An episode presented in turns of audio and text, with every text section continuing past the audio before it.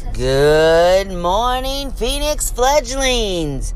Today is Thursday, September 16th, 2021. Please stand for the pledge. Attention, salute, pledge. I pledge allegiance to the flag of the United States of America and to the republic for which it stands one nation, under God, indivisible, with liberty and justice for all. Good job.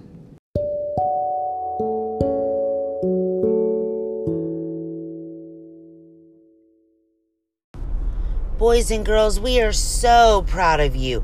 We have almost all kindergarten through fifth graders done map testing. There are only a few of you left to finish up. Make sure you get in touch with your teacher today so we can get those tests done. Everyone did such a great job.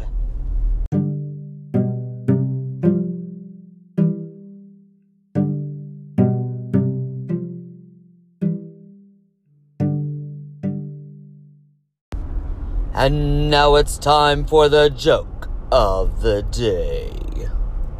Why did the kid cross the playground? Well, I don't know. Why did the kid cross the playground? To get to the other slide. Ah ha ha.